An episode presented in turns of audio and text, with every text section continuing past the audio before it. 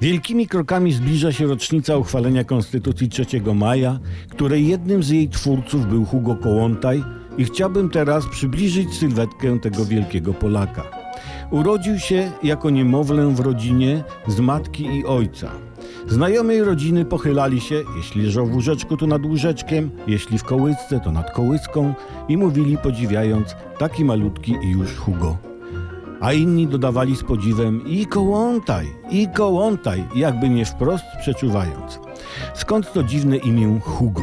Otóż po ojcu Huga dano Hugu imię Hugo, gdyż jego tata Antoni przy posiłku zwykł był podnosić kielich i wołać do współbiesiadników, no to Hugo.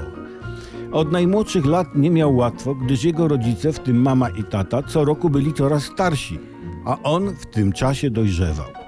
Młody Hugo uczęszczał do szkół i uniwersytetów w kraju i za granicą, gdzie zdobywał adekwatne wykształcenie. Już w młodości charakteryzował się umysłem tyle analitycznym, co jednocześnie syntetycznym.